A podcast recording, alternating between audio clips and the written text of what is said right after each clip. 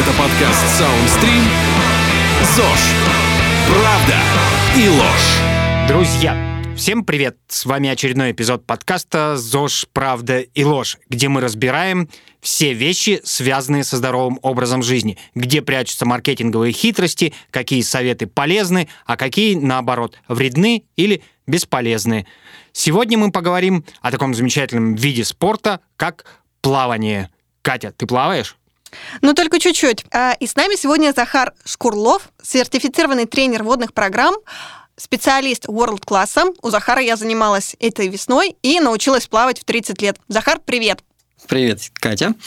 Да, мы это сделали вместе.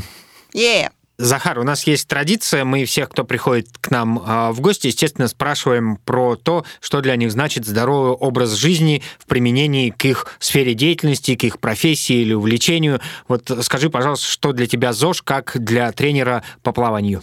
Э, Для меня ЗОЖ э, в расшифровке «здоровый образ жизни» – это в первую очередь э, тренировочные процессы, это питание.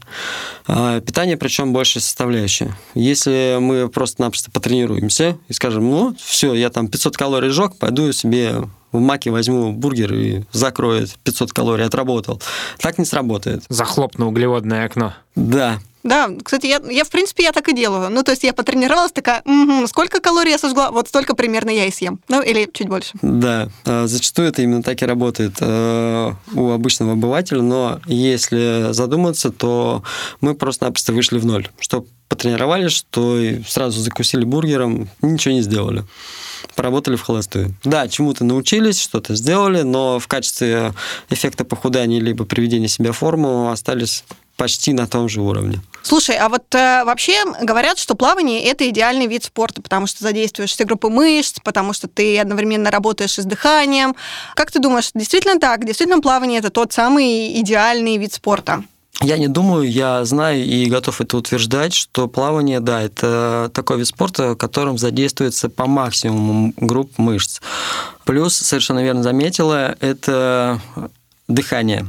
Это профилактика сердечно-сосудистой мышцы и респираторной системы, ну, легочной, да, наши легкие, объем легких.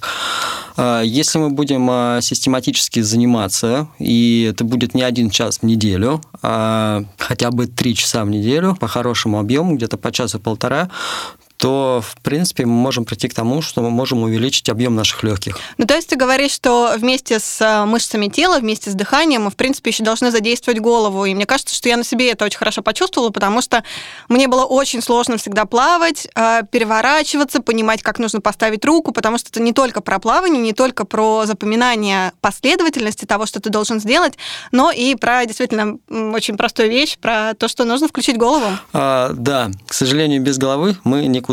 Если мы ходим и не задумываемся об этом, то как это а, не банально, мы к этому привыкли, у нас это врожденно ходить, да, а плавать, э, к сожалению, не у каждого под боком есть э, какой-то водоем, э, какое-то море, озеро, прудик или ручеек, и не говорю уж про то, что может быть отсутствие бассейна, да, если есть где-то поблизости бассейн, то это очень здорово, это надо ходить, посещать. Все те вещи, которые э, делают, назовем их перворазниками э, в плавании, да, Перворазники это вот типа меня, кто в 35 первый раз решил пойти поплавать. А, учиться, научиться плавать. Да. То, что мы плаваем, это, естественно, инстинкт самосохранения не даст нам утонуть. Мы будем работать руками и ногами, лишь бы удержаться на воде.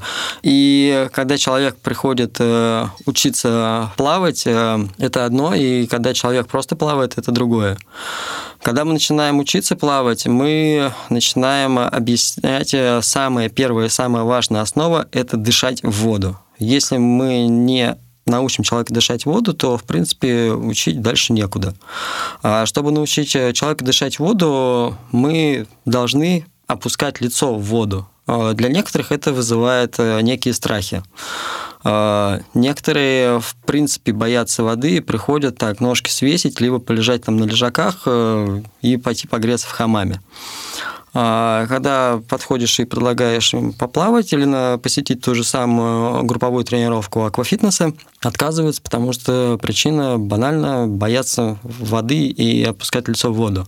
Ну вот это, кстати, было у меня. Я действительно боялась очень сильно опускать лицо в воду, потому что, ну, это прям очень страшно. Ты никогда этого не делал, тебе 30 лет, и ты такой, о боже, типа, что нужно? Выдохнуть вот прям сюда, а что будет дальше? Ну, то есть кажется, что ты... Совершенно верно. Это заставляет нас покинуть зону комфорта, к которой мы привыкли, где нам хорошо, удобно, кайфово и радостно. А тут нам говорят то, что давай-ка мы с тобой под воду.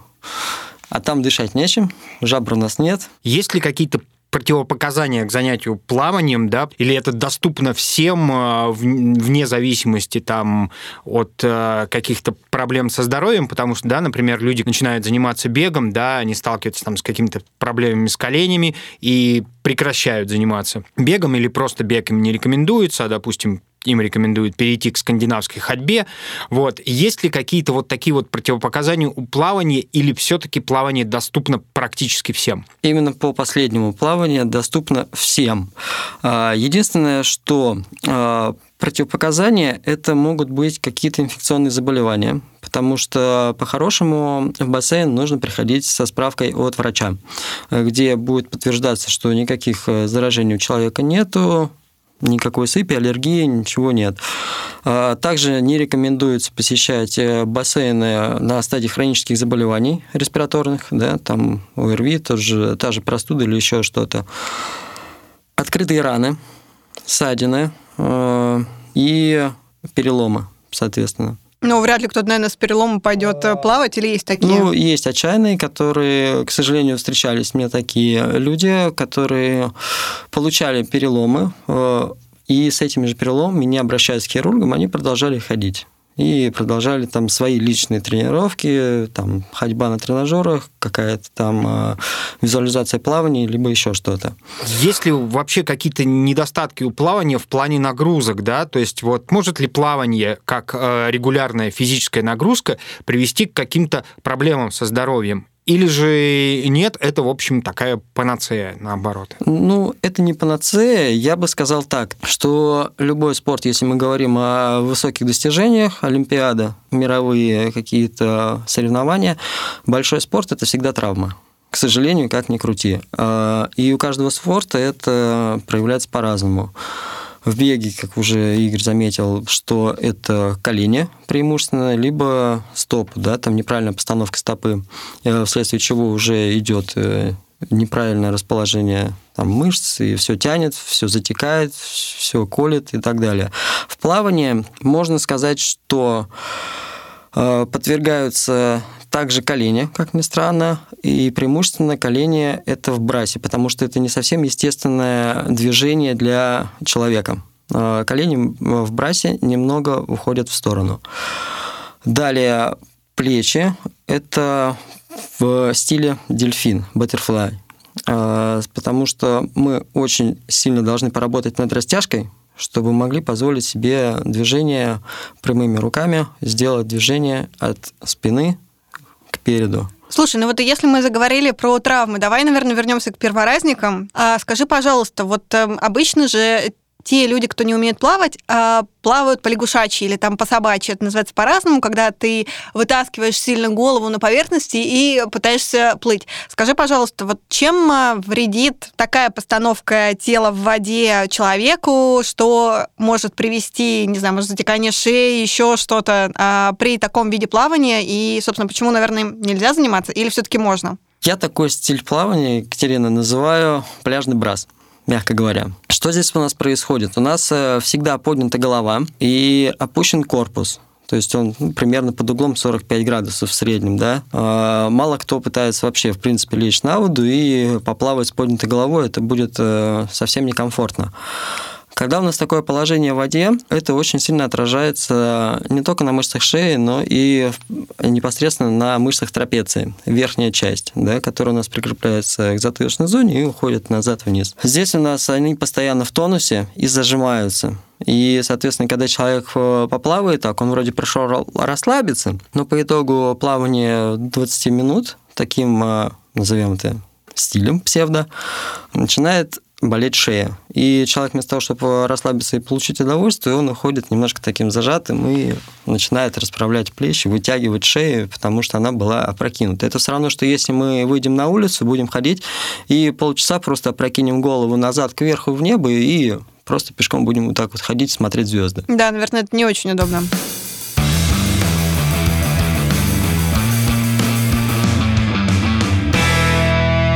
Захар, скажи, пожалуйста, а сколько э, времени нужно отводить на плавательную тренировку? Из чего она состоит? То есть, я не знаю, там, нужно ли делать разминку э, и какую-то, там, не знаю, там, элементы сухого так называемого плавания, там, не знаю, помахать э, руками на тумбе там или на бортике бассейна. Вот как обычно строится стандартная плавательная тренировка, может быть, не для перворазника, но для, для средних спортсменов? Э, хороший вопрос, Игорь, большое тебе спасибо.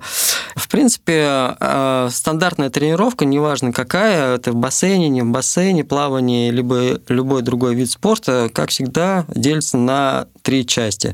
Это разминка, основная часть и заминка. И сюда я еще хочу добавить, э, к любому виду спорта добавляйте растяжку. В плавании без нее, в принципе, никуда. А если мы будем говорить про зал, то там тоже по-хорошему рекомендую всем тянуться. Продолжительность тренировок. Все зависит от э, целей, которые хочет э, достичь занимающийся. А, если он готовится к каким-то соревнованиям, то мы здесь уже говорим непосредственно о технике, об объемах, то есть на какую дистанцию он готовится. Одно дело там подготовиться, там проплыть 50 метров, другое дело подготовиться, проплыть там 5 километров, либо подать э, заявку на старт, э, переплывать Босфор. Босфор. Да, а, у меня такие клиенты есть, и, э, как ни странно, Тренировки обычно у нас длятся один час. То есть за один час мы, в принципе, можем поработать, поставить э, часть техники, отработать элементы э, того или иного вида. Ну и что мы в этот один час делаем? То есть сколько времени должна занимать каждая часть? Условно, там 10-15 минут разминка, основная часть 40 минут, и еще 15 минут заминка. Да? Примерно так или как-то а, по-другому? Расклад, он, да, он примерно такой. То есть э, разминка идет минут 5-8. Мы можем размяться как на суше, так и в воде либо разделить эту разминку, да, покрутить, как э, подсказал нам Игорь, руками. Вот. И часть разминки провести уже непосредственно в воде. Далее уже идет основная часть, э, идет э, разбор техники, упражнения на технику и выполнение непосредственно уже в полной координации того или иного вида, которым мы тренируем. Слушай, а зачем, например, когда вот только-только заходишь в бассейн, а после вот этой небольшой разминки, тренер говорит тебе, ну, давай теперь четыре бассейна туда-обратно, и ты такой... Фу, фу. Ну, в общем, это как-то очень скучно, что ли. Каждый тренер э, видит тренировку по-своему, у него свое видение, как тренировать. Э, я, в свою очередь, э, вот эти четыре бассейна периодически даю для того, чтобы мой перворазник согрелся. Здесь на самом деле все просто. Плюс включил работу ноги и еще раз вспомнил, э, как держаться на воде. Потому что если мы будем э, заниматься один раз в неделю и один час, то на самом деле этого будет недостаточно. Это можно отнести к тому, что мы ходим заниматься плаванием для галочки, для развлечения, ОФП. А почему я так говорю? Потому что есть такое понятие, как э, чувство воды. И если мы будем достаточно редко ходить, то это чувство воды, оно будет пропадать. Если мы постоянно ходим пешком, мы этот паттерн движения всегда помним, то вода не постоянно у нас под боком, и эти движения, они отчасти забываются. Что-то общее картина есть в голове, а конкретика уже немножко забывается. Я вот тут могу вспомнить только свой пример, когда была самоизоляция, и я там полтора месяца провел дома, тоже делал какие-то ОФП, какие-то прыжковые упражнения, и потом я вышел на пробежку, и я понял, что впервые за несколько лет я ловлю себя на мысли, как правильно ставить стопу, что я начинаю над этим думать, да, как, как я бегу, как я поднимаю бедро, то есть у меня никогда такого не было, даже когда я начинал, вот, а тут вот как-то я с этим столкнулся, то есть, видимо, у бегунов и у пловцов здесь вот есть как бы такая общая история. Всех волнует вопрос там собственной фигуры, да, вот плавание способствует вообще похудению, и как надо плавать, э, чтобы худеть? А, допустим, человек хочет похудеть. Чтобы сбросить вес на 1 килограмм, нужно сжечь порядка 7 тысяч калорий. За одну тренировку в средней интенсивности мы сжигаем от 400 до 600 калорий в зависимости от комплектации человека, да, и либо пола. Это все также очень индивидуально. Соответственно, чтобы достичь каких-то результатов именно похудания, рекомендую э, плавать три раза в неделю.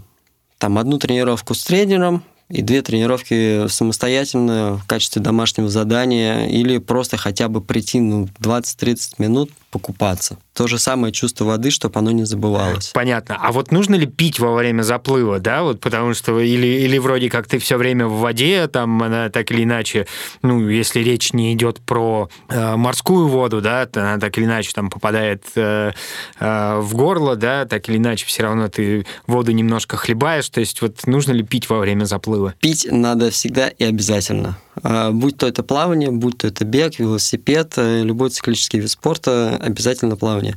И несмотря на то, что мы в воде, вроде как бы не потеем, но на самом деле мы теряем э, много жидкости. А, и очень активно рекомендую пить. Если это обычная тренировка, где мы учимся плавать, можно с собой принести тару 0,5 и по чуть-чуть там попить. Проплыли там 50-100 метров, пару глоточков сделали, и дальше работаем. Слушай, ну это на самом деле очень интересно, потому что я после э, тренировок, например, не особо хотела пить, примерно никогда. Ну, то есть, понятное дело, что когда ты тягаешь какое-нибудь железо, ты чувствуешь, да, действительно хочется водички. А вот после плавания у меня никогда такого не было, и это на самом деле интересно, что на самом деле воду пить надо. Надо. Пьют э, все спортсмены, которые занимаются плаванием, не всегда пьют. У них объем э, за их тренировку они могут выпить до 3-5 литров. Солидно. Ну, это вообще, на твой взгляд, нужно ли учиться, если не умеешь плавать? Не умеешь плавать, я не, не имею в виду, что ты там тонешь, а вот э, что всю жизнь ты плавал исключительно вот этим пляжным брасом, как бы нужно ли там современному человеку, да, там, как, наряду с водительскими правами уметь плавать тремя разными стилями? Здесь такой спорный вопрос. Э, я как тренер, конечно же, я за то, чтобы люди умели делать то, что они могут на самом деле, да, раскрыть в них вот эти потенциалы, вот эти таланты и возможности. Потому что, в принципе, природе все заложено. Нужно просто вот напомнить об этом, рассказать, показать и поставить. А, на примере Екатерины мы это сделали, у нас получалось очень здорово, и боязнь опускания лица в воду уже даже не знаем, что это такое. Да, кстати, Захар, это было действительно супер. Я вообще не верила в себя, не была уверена, что у меня получится. И когда я проплыла свои первые 50 метров, это целый бассейн, я подумала, вау, ничего себе, и в 30 можно сделать что-то новое для себя, это круто. А вот, кстати, каким стилем проще всего научиться плавать? То есть, когда я вот прихожу, я перворазник, я никогда не плавал, за исключением вот этого прекрасного пляжного браса, да. Вот э, какой стиль мне нужно начинать осваивать? Самое простое, с чего можно начинать, это на спине. И э, на второе место я бы поставил брас. То есть брас – это такой э, вид плавания. Да, есть спортивный момент, есть в основном брас дают для того, чтобы так называемая откупка. То есть после основной части тренировки в качестве заминки откупаться брасом. Максимальное То есть это заминка, скольжение. Откупка – это заминка. Да. А можно ли назвать какой-то самый полезный стиль плавания? Мне почему-то кажется, что на спине, потому что ты такой лежишь, чилишь, расслабляешься, и вообще тебе классно. Вообще, да, может, какой-то там топ составить по степени полезности. Или по степени легкости? По степени легкости, наверное, все-таки первое можно сказать, что это на спине, второе это брас, третье кроль, он же вольный стиль, и четвертое дельфин, он же баттерфляй. А по степени полезности брас и, я бы сказал, кроль. Потому что ты больше всего в них работаешь? Да, совершенно угу. верно, Екатерина. Можно просто Катя. Хорошо. К середине выпуска мы это решили. Угу. Ты просто, когда говоришь Екатерина, я такая, угу, да, Катя, тебе уже 30. У-у-у. Ладно. 35. А вот сколько вообще нужно, сколько времени нужно, чтобы с нуля научиться плавать? А, Игорь, скажу тебе так, на самом деле это достаточно такой индивидуальный а, вопрос и подход, а, потому что у кого-то может быть э, спортивное детство или спортивное юношество, какая-то активность. Он уже понимает, как, что, зачем, почему. Несмотря на то, что он, может быть, и не занимался плаванием. Это может быть какой-то другой вид спорта. У кого-то усваиваемость информации происходит быстрее, у кого-то это дольше, у кого-то растяжка позволяет сделать это движение, и мы идем дальше. У кого-то растяжка не позволяет, мы это отрабатываем а, объемом, объемом, объемом, и также растяжка на бортике. То же самое, как мы и говорили, сухое плавание. В среднем можно сказать, что За месяц э, тренировок, если это две тренировки в неделю, то, в принципе, можно обучить э, поверхностному какому-то виду плавания. Э, и дальше уже работать, отрабатывать технику. И... Шлифовать стиль. Да, да, да. Хорошее слово. Слушай, а вот ты уже сказал, что у всех разные старты, что у кого-то может быть спортивное детство, юношество, что угодно. А вообще, какой идеальный возраст для того, чтобы начать плавать? И когда мы еще, кстати, готовились к этому выпуску, мы узнали, что есть грудничковое плавание. Это когда вот э, совсем новорожденных или детей нескольких месяцев э, опускают в бассейн и, в общем-то, их как-то поддерживают, они вроде как плавают. Это вообще нормально? Ну, мое личное субъективное мнение, и как молодого отца, у меня недавно родилась дочь. Поздравляем. Да? Спасибо Ура. большое. Я против грудничкового плавания. О, мне кажется, сейчас очень многие родители прислушались, потому что моя 30-летняя лента пополняется родителями с детьми. Эм, в общем, они достаточно часто выкладывают вот эти фотографии и видео, как, значит, вот ребенок бултыхается в воде. А, в качестве развития есть э, определенные месяцы у ребенка, когда ему что-то нужно заложить, какой-то паттерн движения. Соответственно, если заложить неправильно изначально, оно все равно останется, оно отложится, оно отголоском уйдет уже в будущее, во взрослую жизнь. Это уже будет заложено на подсознание что-то. Где-то какой-то тупик, какой-то страх, э, боязнь воды. Вот. Соответственно, купание дома в ванне, да, но без э, круга на шее. Не рекомендую. Это неблагоприятно для позвонка, именно шейного отдела, а он у нас самый хрупкий. Я больше буду придерживаться, наверное, все-таки возраста уже от 2-3 лет, где-то здесь. Потому что здесь мы уже можем э, знаем своего ребенка, знаем его реакцию на какие-то моменты, как он реагирует положительно, как отрицательно. И здесь мы можем уже и поработать, поддержать, посмеяться и прочие моменты. То есть вот 2-3 э, года – это нормальная история, чтобы там, начинать учить ребенка основам плавания? А, не плавание, а купание. Привыкание к воде. Игровая форма, исключительно игровая форма. Никаких там э, закладываний каких-то видов плавания, кроля, браса, дельфина. Ни в коем случае. Интересно, а со скольки лет спортсмены начинают тренироваться, чтобы выйти на Олимпиаду или что-нибудь типа того? 5-6 лет. Вот отсюда я бы уже мог э, лично дать добро, чтобы пойти отдать своего ребенка в спорт, в плавание.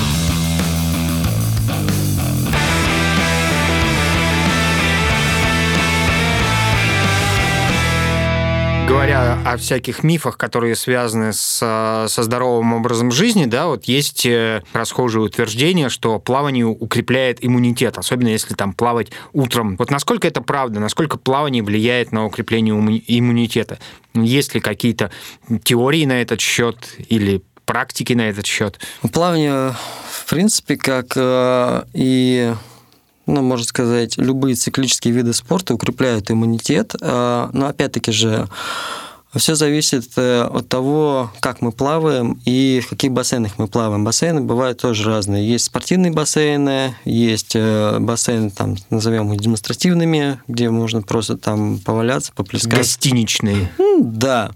Вот. И бассейны, где непосредственно там проводят какие-то профилактические мероприятия, оздоровление, э, лечебная физкультура, как восстановление. Да. Джакузи, бассейны а, джакузи. Во всех этих бассейнах разная температура температура. В фитнес-бассейнах эта температура 27-29 градусов. В спортивных э, бассейнах эта температура ниже, примерно 24-27 градусов. То есть, э, когда человек начинает плавать и активно работать, э, он все равно потеет. И все равно выделяется тепловая энергия.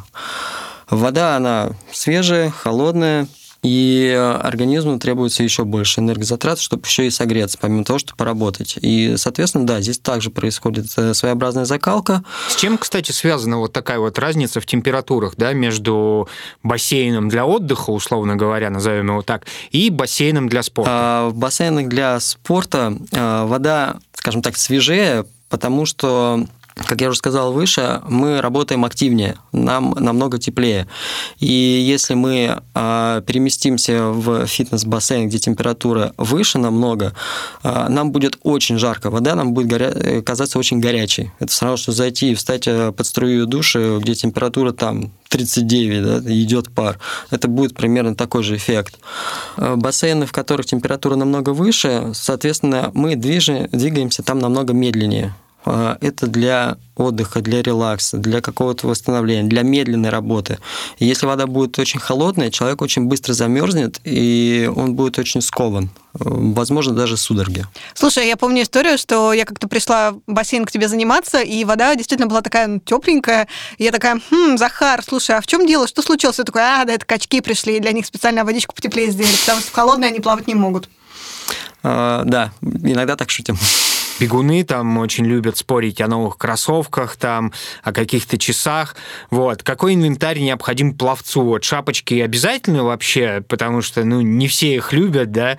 Вот. Шапочки, очки, там, не знаю, носовые зажимы, плавки какие-то специальные или можно купить любые? Вот что по поводу инвентаря? Закрытый купальник или открытый? А, здесь, опять-таки, же все будет зависеть от того, какие цели перед собой ставит занимающийся, да, либо просто посетитель бассейна. Если он приходит а, поплавать а, скажем так, отвести душу, а, расслабиться после тренировки в зале, либо другой иной, это одно. Тут уже можно обычные там э, пляжные шорты надеть, либо тот же там раздельный купальник. А если мы говорим о том, что мы будем заниматься, то здесь уже, э, соответственно, молодым людям желательно плавки э, спортивные. Они могут быть короткие, могут быть длинные. По форму девушек, то здесь, соответственно, я рекомендую приобретать спортивные закрытые купальники.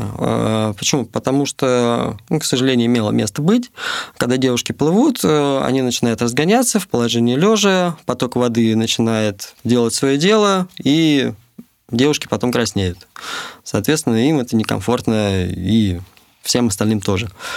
А вот очки, зажимы какие-то носовые? Или это уже для профессионалов? А, зажимы могут э, и использовать те, кому доставляет дискомфорт э, попадание воды в нос. А, это происходит из-за того, что кто-то на отрез отказывается дышать в воду носом и производит выдох также ртом.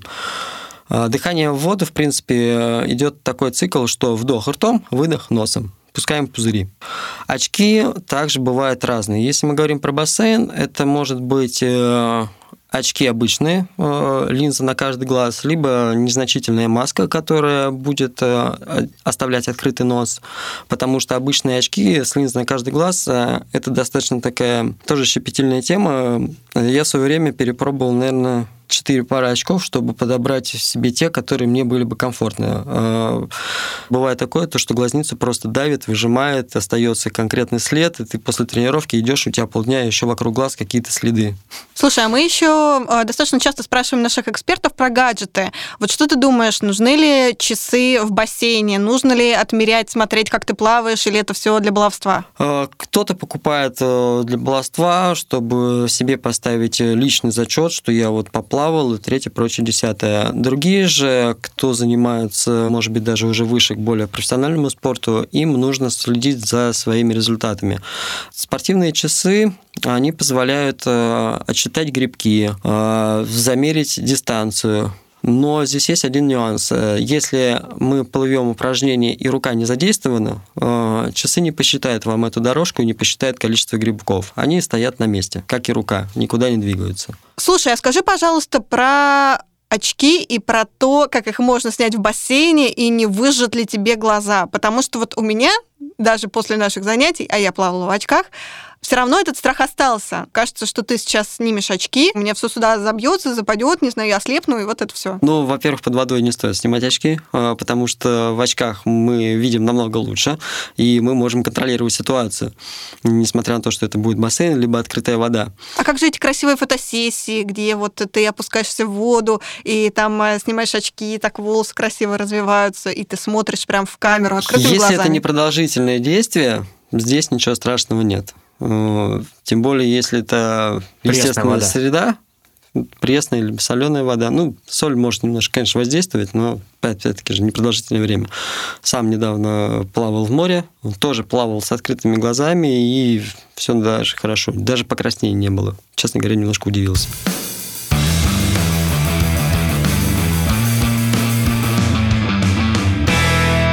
Вот мне кажется, что многих э, при тренировках в бассейне еще очень смущает хлорированная вода. И я помню вот из детства у меня был какой-то постоянный запах хлорки, когда я ходил э, в бассейн.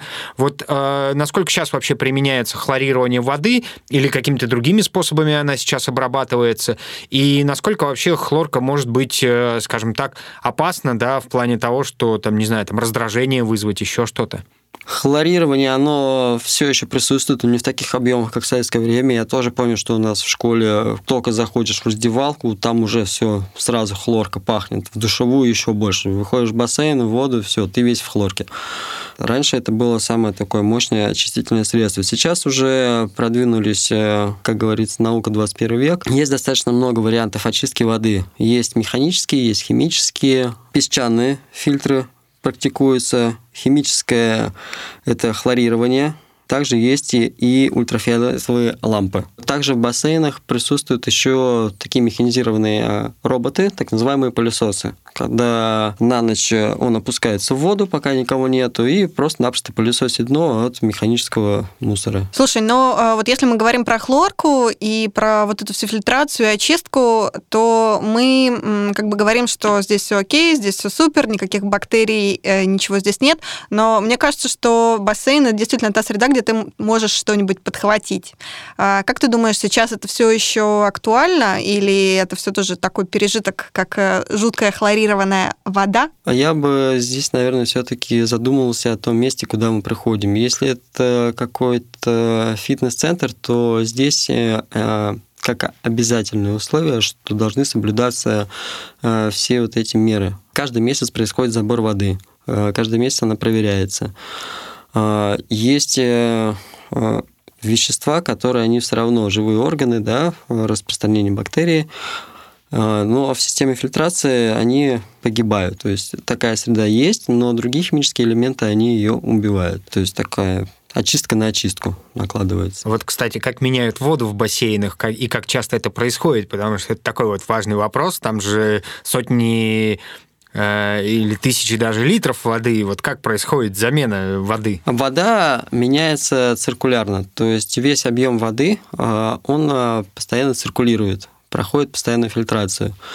Плюс ежегодно некоторые бассейны закрывают, прям закрывают на конкретно. Лето. Не на лето, а от двух недель до месяца от двух до четырех недель. Соответственно, полностью сливается вода, полностью меняется система фильтрации, и также происходит механическая чистка. Когда люди бегают, да, они очень часто, там, допустим, слушают музыку. А вот э, как быть э, во время плавания? Потому что, в общем, тоже же там э, достаточно продолжительное по времени занятие, достаточно однообразное, да, потому что, ну, когда ты бежишь, ты еще можешь головой по сторонам вертеть и смотреть, там, любоваться, не знаю, архитектурой, там, кому-то подмигивать, вот, с кем-то встречаться взглядами, а тут ты плывешь, смотришь в воду, в нее же дышишь, как бы, и вот как ты Картинка не меняется. Да, как ты относишься к музыке в бассейне? Я отношусь э, к музыке в бассейне положительно. Иногда сам плаваю с наушниками, но на достаточно низкой громкости потому что в любом случае под водой тоже все слышно, и бульканье, и пузырики, и кто-то может крикнуть, э, что-то может произойти. Полностью в себя здесь тоже уходить не стоит. А по поводу скучно или скучно, давай спросим у Кати.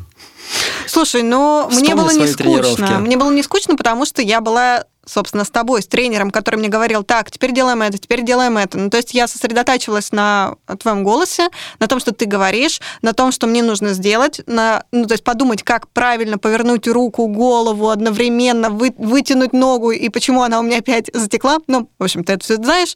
А, поэтому мне скучно не было. Мне было даже наоборот, мне, мне кажется, был переизбыток э, всех чувств, которые одновременно... И информации. И информации, которая на меня давит, и я такая, блин, в бассейне расслаблюсь, но нет. Игорь, э, мы ответили на твой вопрос. Ну, в общем, э, да. Еще такой вопрос, который волнует всех, кто, скажем так, небольшой, не такой большой адепт бассейнов, как Катя.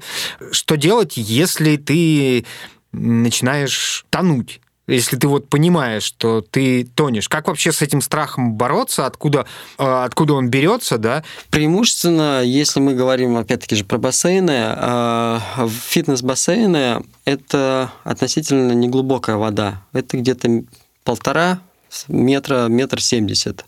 Бывают, конечно, бассейны с углублениями для того, чтобы прыгать с тумбочек, э, чтобы не удариться об дно во время прыжка. В бассейнах также, да, к сожалению, бывают инциденты. Э, хорошо, что редко очень, лучше бы их вообще не было. Но тем не менее, если это происходит, и вы понимаете, что вы не можете удержаться на воде, э, всегда рядом есть э, тренер на бортике дежурный. Это его обязанность дежурить. Он все это дело видит.